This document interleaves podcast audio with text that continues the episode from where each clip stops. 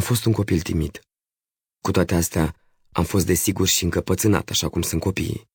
Sigur, m-a răsfățat și mama, dar nu pot crede că aș fi fost deosebit de greu de manevrat. Nu pot să cred că un cuvânt prietenos, o simplă strângere de mână ca îndemn, o privire bună, nu m-ar fi determinat să fac tot ceea ce s-ar fi dorit din partea mea să fac. Adevărul este că tu, în fond, ești un om bun și blând.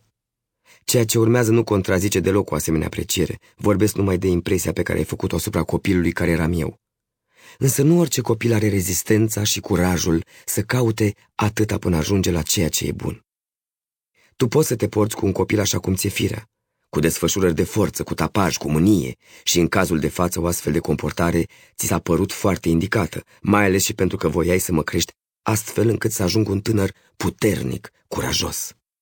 Astăzi, firește nu mai pot descrie amănunțit metodele de educație pe care le-ai folosit față de mine în primii ani, însă pot să mai reconstitui ceva din ele, gândindu-mă retrospectiv acum, în anii de mai târziu, și urmărind comportarea ta față de Felix.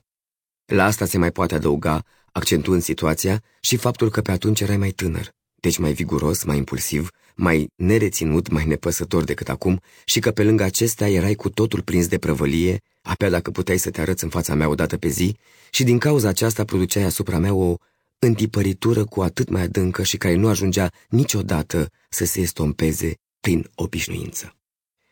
Direct îmi amintesc doar de un singur episod din primii ani. Poate că îți mai aduce aminte și tu. Știu că într-o noapte am început să scâncesc necontenit după apă. Sigur, nu pentru că mi-ar fi fost foarte sete, ci probabil în parte ca să fiu nesuferit, în parte ca să mă distrez așa singur. După ce ai constatat că mai multe amenințări serioase nu ajută la nimic, mai luat din pat, mai scos afară pe balconul dinspre curtea interioară și mai lăsat să stau acolo în timp, numai în cămașă de noapte, în fața ușii închise. Nu vreau să spun că măsura asta n-ar fi fost justificată. Poate că în cazul respectiv nu se putea obține altfel odihna în noaptea aceea, însă vreau să caracterizez prin asta metodele tale de educație și efectul lor asupra mea. După această întâmplare bănuiesc că am fost un copil ascultător. Însă am rămas de atunci cu o rană lăuntrică. N-am reușit niciodată, așa cum era firea mea, să leg la oaltă cum se cuvine ceea ce era pentru mine de la sine înțeles între plânsul acela fără sens după o gură de apă și ceea ce era cu totul înspăimântător în faptul că am fost scos afară din casă. După ani de zile încă mai sufeream la gândul chinuitor că omul acela uriaș, tatăl meu, autoritatea supremă, putea veni să mă tragă afară din pat aproape fără motiv și să mă scoată în toiul nopții pe balcon și că deci, în ochii lui, eu nu însemnam nimic. Asta a fost atunci doar un mic început. Însă simțământul care mă stăpânește adesea al nimicniciei, un simțământ de altfel în multe privințe nobil și fecund, s-a născut în mare parte ca urmare a influenței exercitate de tine. Aș fi avut nevoie de puțină încurajare, de puțină prietenie, de o oarecare ușurare a propriului meu drum. Și în loc de toate astea, tu mi-ai închis drumul. Sigur, cu cele mai bune intenții, spunându-ți că ar fi trebuit să apuc pe altul. Dar eu nu eram în stare de așa ceva. De pildă, mă încurajai când salutam frumos și mergeam corect în pas de marș, însă eu nu trebuia să ajung soldat. Sau mă încurajai când puteam să mănânc zdravăn și chiar să beau ceva bere, sau când eram în stare să fredonez după alții niște cântece pe care nici nu le înțelegeam, sau când îți imitam expresiile tale preferate. Însă nimic din toate astea nu făceau parte din viitorul meu. Și este semnificativ că tu, și astăzi, mă încurajezi în ceva numai când tu însuți participi la acel lucru, ori când e vorba de sentimentul propriei tale importanțe pe care ți-l rănesc, de exemplu prin intenția mea de a mă căsători, sau care e rănit în mine când, de pildă, Pepa se poartă obraznic cu mine. Atunci sunt și eu îmbărbătat și mi se aduce aminte de propria mea valoare, mi se arată partidele pe care aș fi îndreptățit să le fac și Pepa e certată pe de-a întregul. Însă, făcând abstracție de faptul că la vârsta mea de acum aproape că nu mai poate fi vorba de încurajare la care să fiu sensibil, la ce mi-ar mai ajuta când ea mi se oferă doar acolo unde, în primul rând, nici nu mai este vorba de mine. Pe vremuri, atunci și mai ales atunci, aș fi avut nevoie în toate de o asemenea încurajare. Eram și așa cu totul strivit de simpla ta prezență fizică. Îmi amintesc de pildă cum adesea ne dezbrăcam amândoi în aceeași cabină la strand. Eu, slăbănog, numai piele și os, firav, tu, puternic, mare, corpolent. Chiar și în cabină mă simțeam de-a dreptul jalnic. Și nu numai față de tine, ci față de toată lumea, căci tu erai pentru mine măsura tuturor lucrurilor. Dacă mai ieșeam din cabină în fața lumii, eu agățat de mâna ta, un schelet mititel nesigur, cu picioarele goale pe scânduri, speriat de apă, neînstare să-ți imit mișcările de not pe care tu, cu cele mai bune intenții, dar de fapt spre marea mea rușine, mi le schițai mereu dinainte, atunci eram cuprins de disperare și toate experiențele mele neplăcute în toate domeniile se uneau covârșitoare în asemenea clipe împotriva mea. Cel mai bine mă simțeam când uneori tu te dezbrăcai întâi și eu puteam să rămân singur în cabină, să amân rușinea de a ieși în lume până când în cele din urmă veneai tu după mine și mă scoteai afară. Îți eram recunoscător pentru că păreai să nu bași de seamă spaima mea și eram chiar și mândru de trupul tatălui meu. De altfel și astăzi diferența asta între noi rămâne cam aceeași. Ei îi corespundea mai departe și superioritatea ta intelectuală.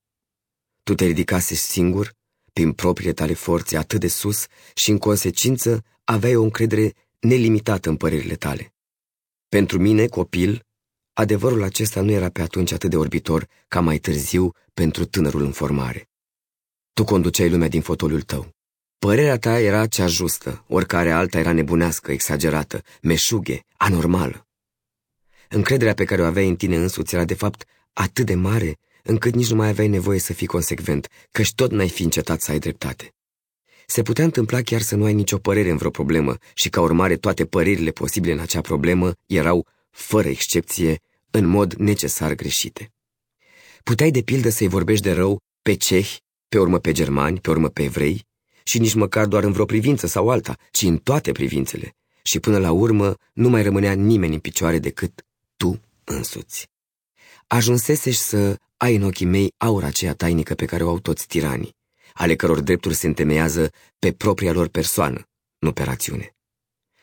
Cel puțin așa mi se părea mie. De fapt, în ceea ce mă privește pe mine, aveai uimitor de adesea dreptate. În conversația asta era de la sine înțeles, căci abia se putea spune că ar fi avut loc conversații între noi, dar chiar și în realitate. Și totuși nu era nimic inexplicabil în asta. Toată gândirea mea se afla sub influența ta apăsătoare, chiar și gândurile care nu se potriveau cu ale tale, mai ales acestea. Toate gândurile mele în aparență independente de tine erau de la început apăsate de judecata ta minimalizatoare, încât era aproape cu neputință să suporți să-ți depeni până la capăt și consecvent gândul. Nu vorbesc aici de cine știe ce gânduri elevate, ci de unul sau altul din planurile mărunte ale copilăriei. Era de ajuns să fiu fericit din cauza vreunui lucru anume, să-mi fie pline gândurile de el, să viu acasă și să caut să-ți vorbesc despre asta, și răspunsul tău era un suspin ironic, însoțit de o clătinare a capului, de bătaia cu degetul în masă. Mare ispravă. Sau, grijile astea să le am eu. Sau, mie nu mi-e minte așa de odihnită să mă bucur de asta. Sau, ce câștigai de aici? Sau, mult zgomot pentru nimic. Firește nu ți se putea pretinde să te entuziasmezi pentru orice copilărie, când tu trăiai cu grijile și necazurile tale. Nu despre asta era vorba de fapt.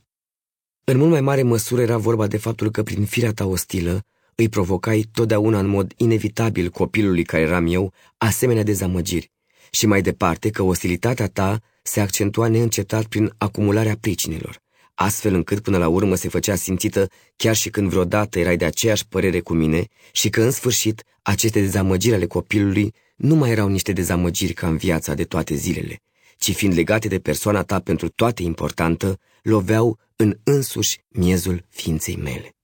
Curajul, hotărârea, încrederea, bucuria pentru ceva anume și pentru toate nu mai rezistau până la capăt când tu erai împotrivă, sau dacă împotrivirea ta putea doar fi presupusă, și ea putea fi presupusă aproape față de tot ce făceam eu. Lucrul acesta se aplica gândurilor la fel de bine ca și oamenilor. Era de ajuns ca eu să mă arăt cât de cât interesat de vreo persoană, prin firea mea de altfel nici nu se întâmpla prea des așa ceva, ca tu, de îndată, fără nicio considerație față de sentimentele mele, și fără să acorzi nicio prețuire judecății mele, să te amesteci cu insulte, calomnii, denigrări.